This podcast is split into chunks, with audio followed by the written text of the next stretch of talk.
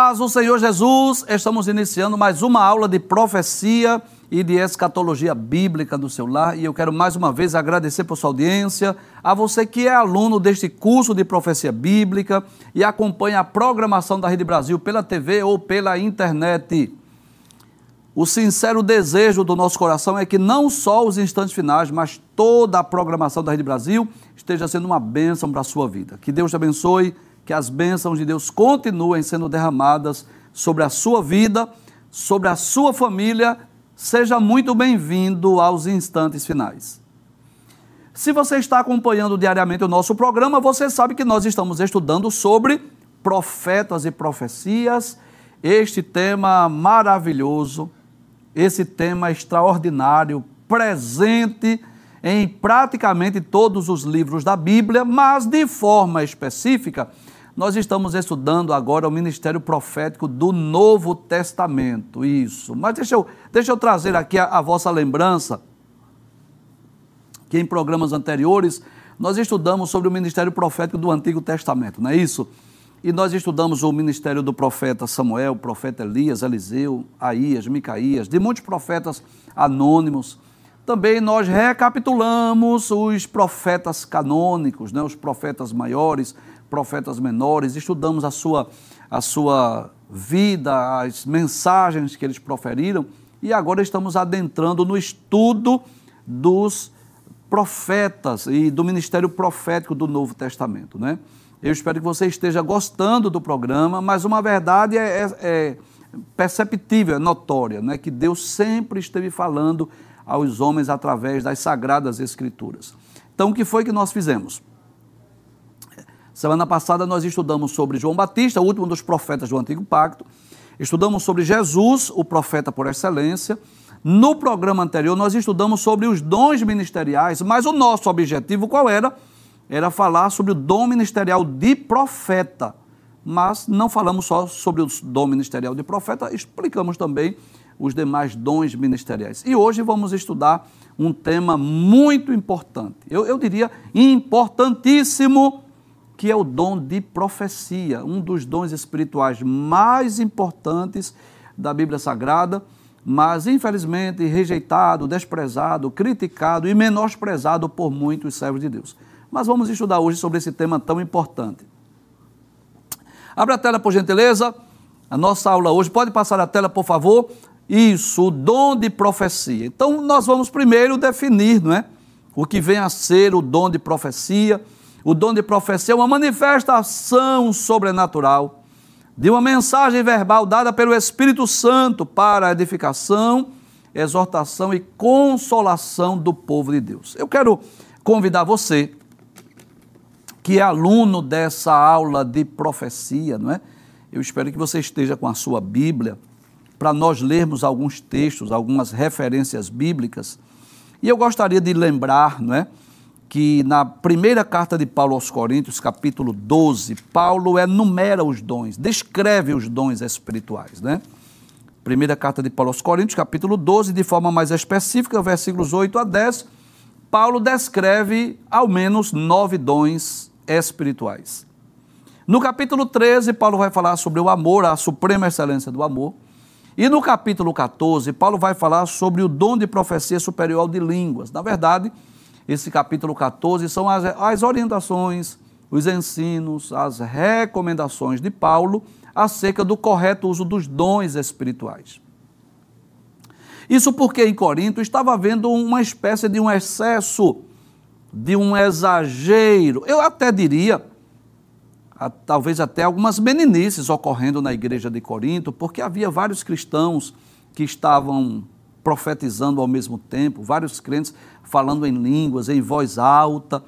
E o que é que Paulo faz? Paulo não vai expulsar esses crentes da igreja, Paulo não vai disciplinar, não. Paulo vai ensinar, orientar. Não é assim? Paulo vai fazer uso das sagradas escrituras para ensinar sobre o correto uso dos dons. Paulo eh, não manda eh, os crentes pararem de profetizar. Paulo não vai mandar os crentes parar de falar em línguas estranhas. Não, não, não. Ele vai falar, ensinar sobre o correto uso dos dons. Então, Hoje, uma palavra que, que eu vou chamar muito a atenção nessa aula de hoje é a palavra equilíbrio. Nem 8 nem 80, não é? Não vamos é, supervalorizar uma profecia a ponto de colocá-la ela mais importante do que a Bíblia, não vamos fazer isso de forma alguma, mas também não vamos desprezar, não vamos rejeitar as profecias.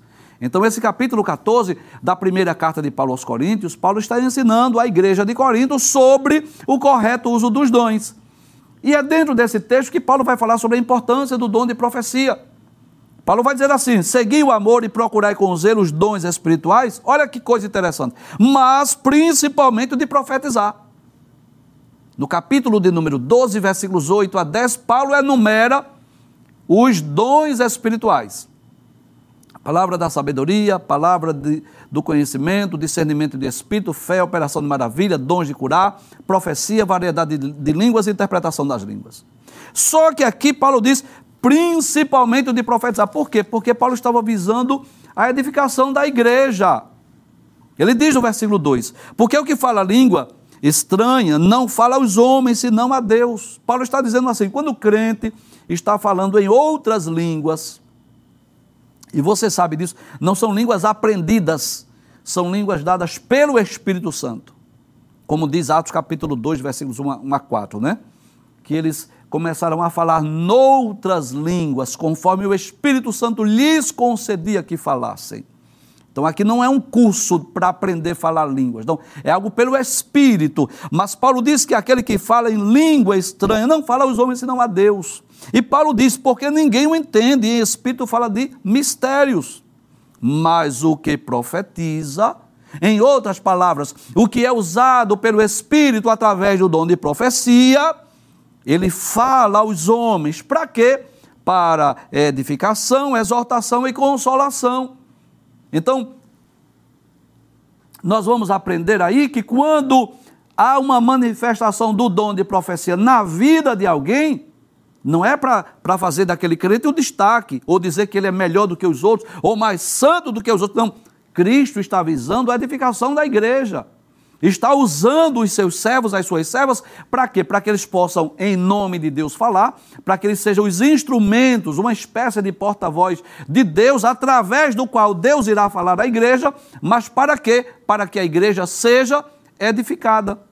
Vamos voltar ao texto, versículo de número 3, para edificação, exaltação e consolação. Pode trazer a tela, por favor. Versículo 4, Paulo diz: O que fala língua estranha edifica-se a si mesmo, mas o que profetiza edifica a igreja. É por essa razão que Paulo dá um destaque muito especial no dom de profecia, porque ele está visando não a edificação na sua individualidade, mas na coletividade, que a igreja seja edificada. Olha que, que expressão maravilhosa de Paulo. No versículo 5 diz: Eu quero que todos vós faleis línguas estranhas. Glória a Deus. Paulo diz, como quem diz assim, seria muito bom que todos vocês falassem em outras línguas, mas muito mais que profetizeis. É como se Paulo dissesse assim: se o Espírito Santo me perguntasse qual é o dom que eu quero que esteja em evidência aqui em Corinto, é o dom de variedade de línguas ou o dom de profecia? Sem dúvida, Paulo diz assim: o dom de profecia. Para quê? Para que a igreja seja edificada. Ele diz assim: porque o que profetiza é maior do que o que fala línguas estranhas. Maior aqui nesse sentido, visando a edificação da igreja. A não ser que também interprete para que a igreja receba edificação. Então veja, esse dom de profecia é um dom tão importante, tão especial, que Paulo chega a dizer assim: olha, eu, eu queria que todos vocês profetizassem. Então, nós não podemos desprezar, rejeitar a profecia. Inclusive, com muito temor e tremor eu digo isso. Com muito temor e tremor. Mas, às vezes, a gente vai ouvir um estudo sobre dons espirituais e o preletor lá, o ensinador, a pessoa, às vezes fala mais no sentido negativo, depreciativo, do que no sentido positivo do dom de profecia. E é claro que é normal isso. É normal. Inclusive, o professor Givanildo vai fazer isso. Eu vou fazer isso hoje. Eu vou falar de falsos profetas, eu vou falar de falsas profecias, mas não é por isso que eu vou deixar de falar dos benefícios da verdadeira e da autêntica profecia. De forma alguma, não é por causa das falsas profecias que eu vou rejeitar as verdadeiras. Claro que não. Eu preciso julgar as profecias, porque isso é bíblico. Eu encontro respaldo, orientações bíblicas para eu julgar as profecias e aquelas que são autênticas, que são verdadeiras, que estão de acordo com a palavra de Deus, eu guardo e as demais eu simplesmente desprezo. Ouvi tudo e retendo o bem é o que diz a palavra de Deus. Mas vamos voltar à nossa introdução. Então, ao contrário das línguas estranhas, não é que edifica só aquela pessoa que fala, a manifestação do dom de profecia edifica a igreja. A profecia é necessária tanto para impedir a corrupção espiritual e moral do povo de Deus, como também para trazer consolação, exortação e edificação para a igreja de Cristo. Então, eu não tenho dúvida disso. Que nessa distribuição dos dons espirituais, um dos dons mais importantes para a saúde espiritual do crente e da igreja é exatamente o dom de profecia. Passe a tela, por gentileza. Ainda nessa introdução, nós vamos dizer que ele é tão importante para a igreja de Cristo que o apóstolo Paulo exortou a busca desse dom espiritual, principalmente o de profetizar. Olha que coisa interessante.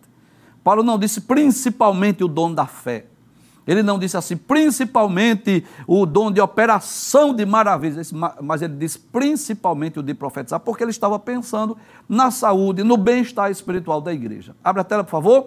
Aí diz assim: não obstante, ele igualmente recomendou que o exercício desse dom fosse observado pela ordem e cuidado nos cultos. Sim, porque o dom de profecia não tem o objetivo de trazer desordem no culto. Inclusive, você vai concordar comigo, né? Que nem todos os movimentos aí, desse, desses movimentos em determinados lugares que se dizem pentecostais, nem todos eles são autênticos. Você sabe disso. Existem movimentos aí que são meninice, Existem movimentos aí que são falso ou pseudo-pentecostalismo, porque uma das características dessa evidência ou dessa manifestação dos dons espirituais é promover edificação, não é desordem.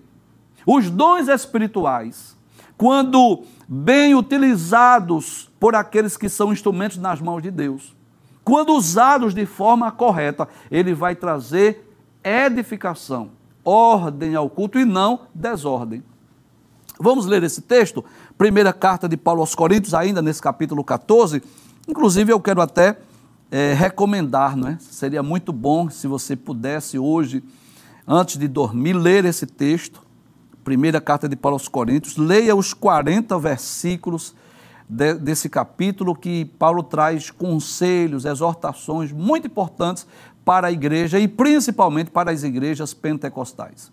No capítulo 14, versículos 39 e 40, Paulo diz assim: Portanto, irmãos, procurai com zelo profetizar e não proibais, proibais falar línguas. Olha aqui, que conselho maravilhoso. Não proíba. É como se Paulo estivesse, digamos assim, ocupando o púlpito da igreja de Corinto, dizendo assim: Eu não vim aqui para proibir vocês de profetizarem nem de falarem línguas. Não. Mas eu vim para ensinar vocês. Em resumo, Paulo diz assim: Você está falando línguas estranhas? Fale só para você e Deus. Não precisa você falar alto, não, porque o seu irmão do lado não vai ser edificado. Só é edificado quem fala. Então você não precisa falar em línguas estranhas alto, não. Você pode falar baixinho, você e Deus. Agora, se você vai profetizar, se é uma mensagem profética para a igreja, aí sim, você vai falar alto. Agora, detalhes, uns depois dos outros. Não é assim? É, Paulo, Paulo ensina isso um depois dos outros. Não, não vamos profetizar todo mundo de uma vez só, né? Mas no versículo 40, Paulo diz: Mas faça-se tudo decentemente e com ordem. Então, quando os dons espirituais são bem administrados, bem utilizados na igreja, ele vai promover crescimento, edificação e tudo será feito com ordem, com decência. O Espírito Santo não é responsável por desordem no culto. Eu vou repetir essa frase. Se você quiser, você até anote aí. O Espírito Santo não é responsável pela desordem no culto. Porque alguém, às vezes, é desordeiro e coloca a culpa no Espírito Santo. tudo é feito com ordem e com decência. Mas eu vou fazer o seguinte, embora que eu queira dar um destaque hoje aqui no dom de profecia, mas eu vou mostrar aqui, apresentar uma tabela onde estão aí os dons espirituais, que estão classificados em três grupos, né? É claro que muitos dos nossos telespectadores já conhecem esse assunto, nós já estudamos em alguns trimestres na escola dominical, mas sempre tem novos convertidos, né? pessoas que não têm muita experiência com o pentecostalismo. Então, nós vamos apresentar, abre essa tela por gentileza, como estão classificados os dons espirituais. Deixa eu aparecer aqui, por favor. Então, existem três dons, que são os dons de revelação. A palavra da sabedoria, a palavra da ciência e o discernimento de espíritos, que nós ao menos nesse momento não vamos explicá-los, porque o nosso objetivo hoje é falar sobre o dom de profecia. Já que estamos estudando sobre o ministério profético do Novo Testamento, eu expliquei no programa anterior que Deus fala através do dom ministerial de profeta, e hoje eu vou explicar que Deus fala através do dom de profecia. Mas são dons de extrema relevância ou importância para a igreja do Senhor. Você sabe né, que a palavra dom significa uma dádiva, um donativo, uma concessão espiritual. Eu diria que os dons são como que ferramentas, por assim dizer, à disposição da igreja para que a igreja possa cumprir a sua missão de, um, de uma forma, de um modo eficaz. Né? Então, existem três grupos de, so, de dons: esses dons de revelação, palavra da sabedoria, palavra da ciência e discernimento de espírito, em rápidas palavras. A palavra da sabedoria é quando se manifesta a sabedoria de Deus na vida de alguém, para resolver um problema, por exemplo, como aquela sabedoria na vida dos discípulos, dos apóstolos, no concílio de Jerusalém. Entendemos que ali foi uma manifestação do dom da palavra da sabedoria. O dom da palavra da ciência é aquele dom que Deus traz à tona uma informação que o homem por si não teria condições de saber. Como está em Atos capítulo 5, a ocasião em que Ananias e Safira mentiram e Pedro, pelo Espírito Santo, entendeu que eles estavam mentindo.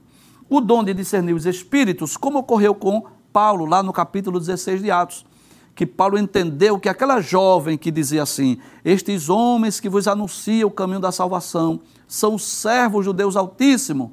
Paulo entendeu que ela estava falando por um demônio, ou um demônio estava falando através dela, e Paulo expulsou aquele demônio. Esse dom é, de discernimento de espíritos também é um dom muito importante. Eu diria que esses aqui revelam não é, é a, a sabedoria de Deus. Esse segundo grupo aqui são aqueles que manifestam o poder de Deus. Eu diria que esse grupo aqui são os mais desejados. Quem é o crente que não tem desejo de ser usado, né? Através desse dom da fé, o dom de operação de maravilha, os dons de cura, né? os dons de curar os enfermos. Esses dons aqui são aqueles que vão levar o crente a fazer milagres, coisas extraordinárias. O dom da fé que leva o crente a crer naquilo que é impossível, os dons de curar que se manifesta trazendo cura e alívio para as pessoas, e o dom de operação de maravilhas, onde o crente é usado por Deus para fazer coisas extraordinárias. E o dom de profecia está aqui entre os dons de elocução verbal, que é o dom de profecia, variedade de línguas e interpretação das línguas. Esse dom de profecia é muito semelhante aos profetas do Antigo Testamento, com uma diferença, nós já explicamos aqui, que no Antigo Testamento, né? Deixa eu falar nessa câmera aqui, por favor. Né? No Antigo Testamento haviam aqueles profetas que eram escolhidos por Deus, que era um grupo seleto, não era qualquer pessoa que profetizava, havia os profetas chamados, escolhidos, capacitados por Deus. No Novo Testamento, Deus fala através do dom de profecia e pode se manifestar na vida de qualquer crente, e não só daquele grupo seleto de profetas. Então, o dom de profecia, pessoas que falam pelo Espírito Santo, ou Deus que continua falando através dos seus servos, o dom de variedade de línguas, quando o crente recebe pelo Espírito essa capacidade de falar diversos idiomas, não que ele aprendeu numa escola, não que ele tenha feito cursos para aprender outras línguas, não, mas ele fala pelo Espírito. E o dom de interpretação das línguas é quando alguém fala em línguas estranhas e outra pessoa interpreta. Detalhe: não interpreta porque estudou ou conhece a língua, mas tanto que fala em variedade de línguas, como aquele que interpretam, falam pelo Espírito Santo. Mas o destaque que nós queremos dar é exatamente nesse dom de profecia, que é uma das principais formas pelas quais Deus continua falando com o seu povo e com a sua igreja nas páginas do Novo Testamento. Pode passar a tela, por gentileza. Então, o que é que a Bíblia ensina sobre o dom de profecia? Primeiro, que as profecias devem ser julgadas. Isso. Traz a tela, por favor. Nós podemos julgar uma profecia. Ouvir, saber se ela está de acordo com os princípios estabelecidos na palavra de Deus. Não é pecado você julgar a profecia de forma alguma. Não é obrigado nós crermos, acreditarmos em todas as profecias, não. Nós vamos julgar, nós vamos ouvir, nós vamos saber se essa profecia está de acordo com a palavra de Deus, se ela terá o seu cumprimento. Não é obrigado nós acreditarmos em todas as profecias. E Paulo ensina isso, que nós devemos é, julgar as profecias. Não é julgar o profeta, mas julgar a profecia. Abra a tela, por gentileza. Está na primeira carta de Paulo aos Coríntios, capítulo 14, versículo 29 e versículo 32. Veja o que Paulo diz. E falem dois ou três profetas e outros, e os outros julguem. Olha que coisa interessante. Então, enquanto as pessoas estiverem profetizando, os outros têm o direito de julgar. E julgar como, professor? Você ouve, você vê se aquela profecia ela está coerente, se ela não está ferindo um princípio bíblico, se ela não está lhe induzindo a uma prática pecaminosa, porque Deus jamais vai induzir o crente para pra praticar coisas erradas. E se você ainda está em dúvida, mesmo assim você guarda aquela profecia.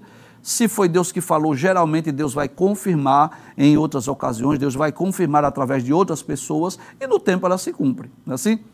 é, ainda na primeira epístola de Paulo aos Tessalonicenses, muito importante essa recomendação paulina, no capítulo de número 5, versículos 20 e 21. Veja, veja que conselho, que recomendação importante Paulo dá. Primeiro aos Tessalonicenses, capítulo 5, versículos 20 e 21. Sabe o que é que Paulo diz? Não desprezeis as profecias. Sabe o que é que Paulo está dizendo? Não despreze, não rejeite. Não rejeite as profecias. No versículo 21 ele diz: Examinai tudo, retende o bem.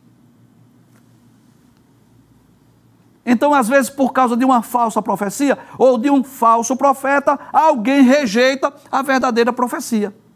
E você sabe disso. Existem os verdadeiros e os falsos médicos. Sim ou não? Sim.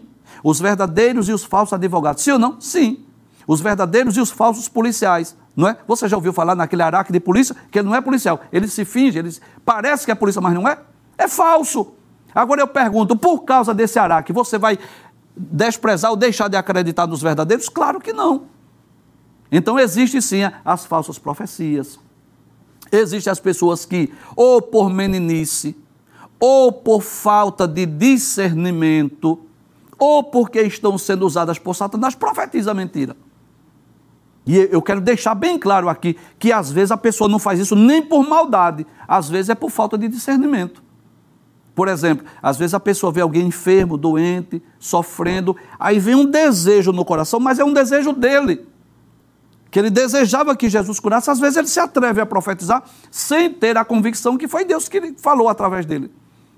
Então, às vezes acontece por meninice, às vezes por falta de experiência, às vezes acontece por manifestações demoníacas. E o que é que Paulo diz? Paulo não diz assim, despreze, proíba as profecias. Não, não proíba ninguém falar em línguas estranhas, não proíba ninguém de profetizar. Agora você vai julgar, você vai ouvir e você vai reter o que é bom. Não? Você guarda. Existem, eu tenho experiências, eu posso falar disso. Profecias que eu ouço, eu guardo. Como que diz assim? Se for de Deus, se cumpre. Se ela tiver o seu cumprimento, eu vou dizer assim: foi Deus que falou. Se ela não se cumprir, eu vou dizer que não foi Deus quem falou. Um, uma outra recomendação bíblica acerca do dom de profecia é que a profecia ela pode ter três fontes. Ela pode ter três origens.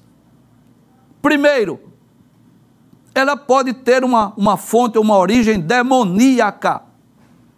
Traz a tela, por favor. Eu citei esse texto já, daquela jovem lá em Filipos, que tinha um espírito de adivinhação, um demônio que se apoderava daquela jovem, e aquela jovem profetizava. Estes homens, olha que mensagem bonita. Quando Paulo e Silas passavam, estes homens que anunciam o caminho da salvação são servos do Deus Altíssimo. Parecia até ser Deus que estava usando, mas não era, era um demônio. E Paulo ordenou que o demônio saísse. Na primeira carta de Paulo a Timóteo, capítulo 4, versículo 1, Paulo diz isso, mas o Espírito expressamente diz que nos últimos tempos apostatarão alguns da fé, dando ouvidos a espíritos enganadores e a doutrinas de demônios. Então, os demônios, esses seres espirituais da maldade, às vezes se transfiguram em anjos de luz para enganar as pessoas. Tem muitas pessoas aí indo para determinadas reuniões, determinados encontros, pensando às vezes que está falando com o pai, com a mãe que já morreu, mas na verdade são, são demônios, são espíritos enganadores. Então eu preciso entender essa verdade. Existem profecias que elas têm uma origem demoníaca, diabólica. As profecias podem ter origem humana. Abra a tela, por favor. Nós vamos encontrar aí um, um exemplo muito interessante que é o exemplo de Natã. Olha que coisa interessante. Primeiras Crônicas, capítulo 17. Quem era Natã? Traz a tela. Primeiro livro das Crônicas, capítulo 17. Quem era Natã? Profeta e conselheiro do rei Davi. Quem, já, quem imaginaria isso? Que ele poderia trazer uma, uma profecia que foi um equívoco dele. Foi um equívoco dele. Sucedeu, pois, capítulo 17, versículo 1, primeiro livro das crônicas. Sucedeu, pois, que, morando Davi já em sua casa, disse Davi ao profeta Natan: Eis que moro em casa de cedros, mas a arca do concerto do Senhor está debaixo de cortinas. Então Natan disse a Davi: Tudo quanto tens no teu coração, faze, porque Deus é contigo. Ora, quem foi que disse isso? Um profeta. E o que é de se esperar? Que essa mensagem viesse de Deus. Sim ou não? Claro. Alguém ia duvidar que Natan proferiu essa palavra é, por, si, por si mesmo? Todo mundo iria achar que foi de Deus, né? Alguém iria duvidar que foi Deus que deu aquela mensagem? Mas sucedeu na mesma noite que a palavra do Senhor veio a Natan, dizendo: Vai e diz a Davi, meu servo, assim diz o Senhor: Tu me não edificarás uma casa para morar. Olha que coisa interessante.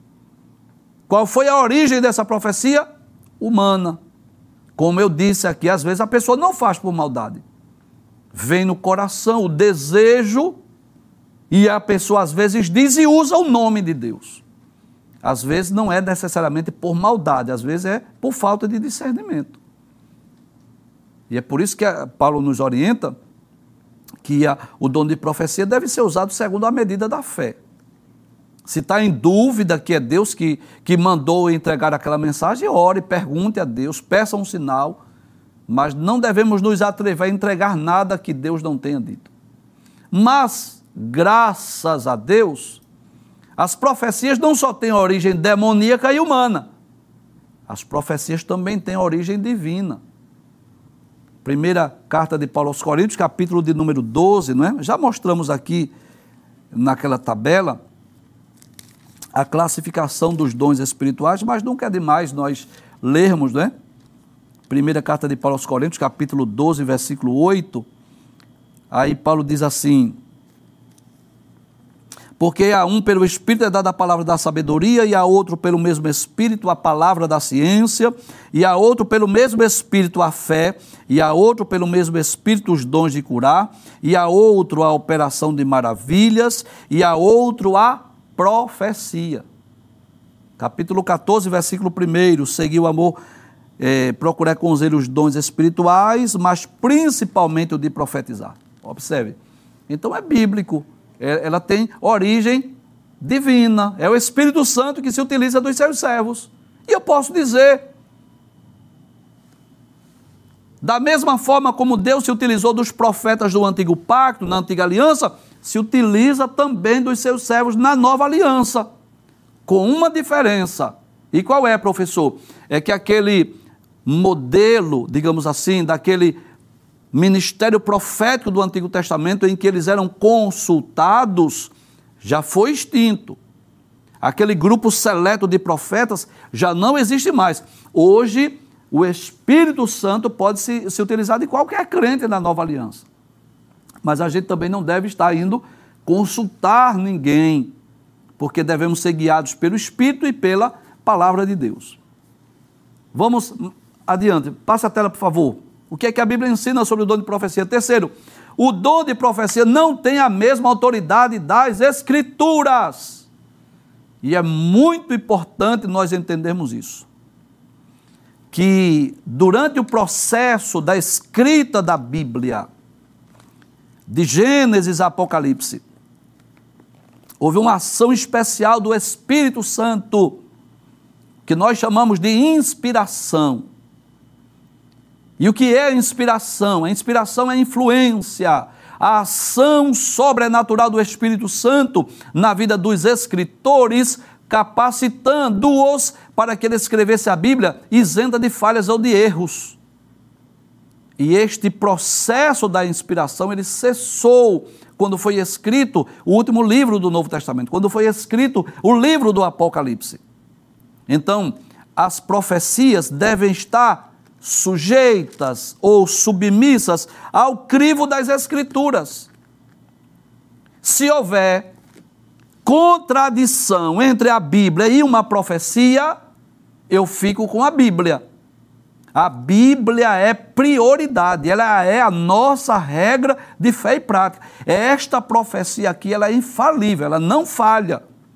A profecia, através do dom de profecia, ela pode falhar. E por quê? Porque ela é dada através de instrumentos humanos. Concorda comigo? Jesus pode dar três palavras e a pessoa dizer quatro ou cinco.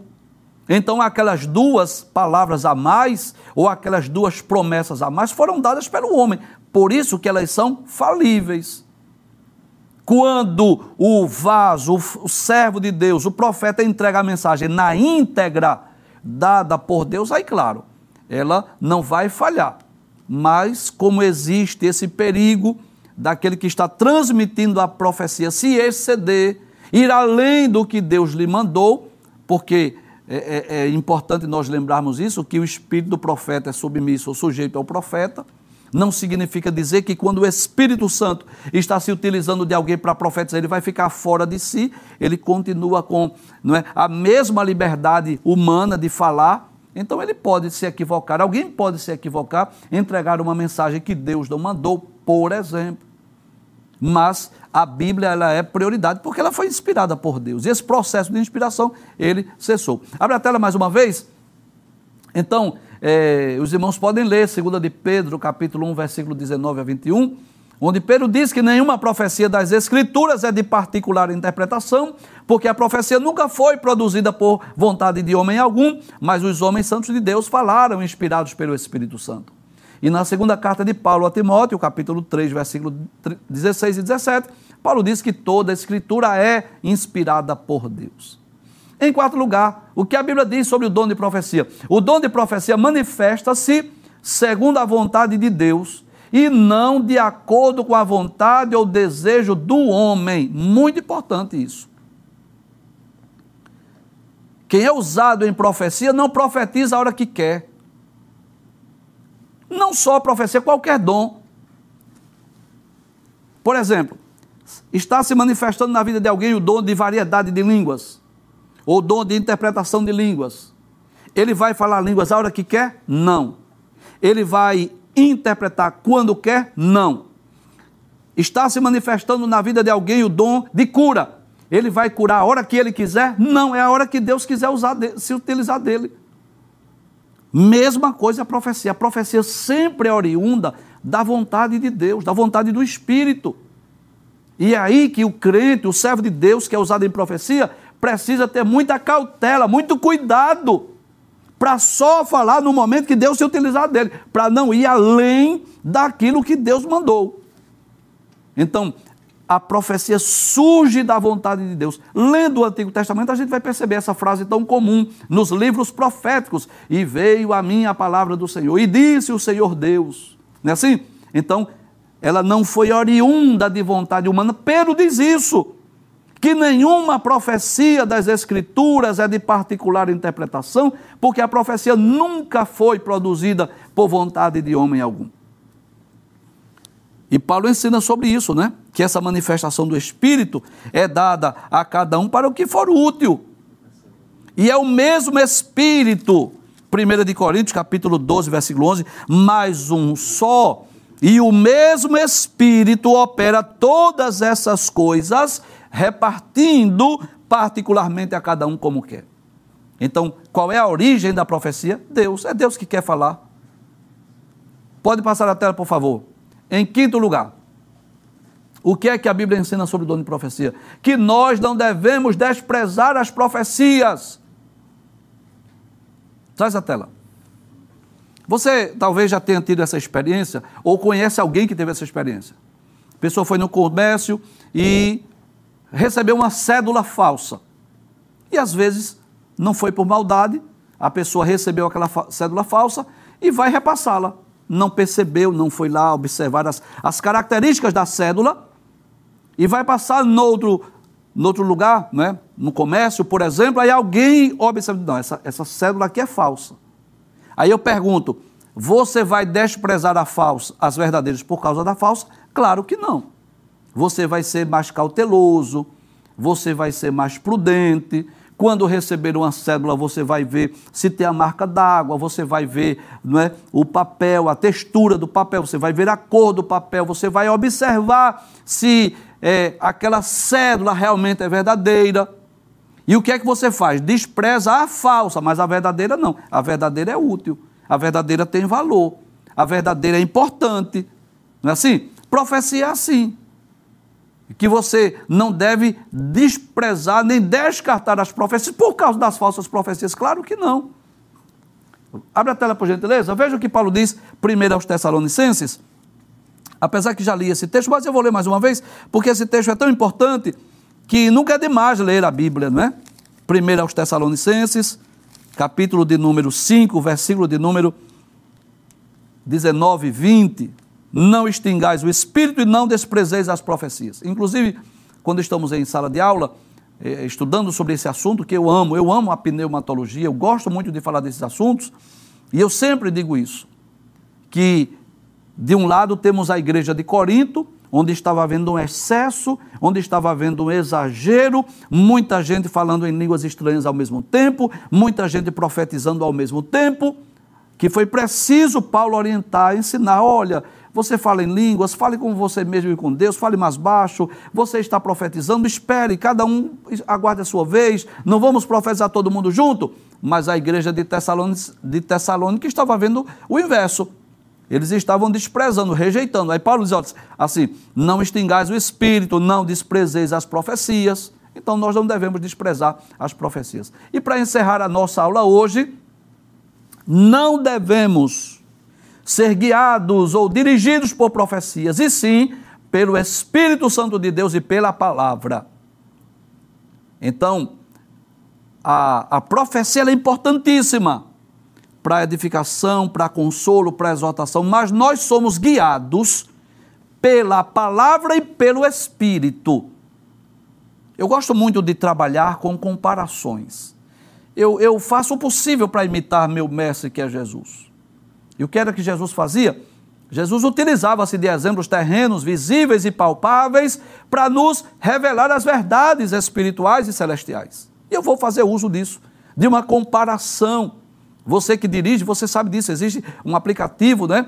É, o GPS, que é aquele GPS quando você não sabe o destino, não sabe o endereço, ou às vezes você sabe, mas você não sabe o melhor percurso por, por conta do trânsito, enfim por conta da distância, aí você coloca lá no GPS e aquele GPS vai lhe dar a orientação. Agora, detalhes, a decisão é sempre sua.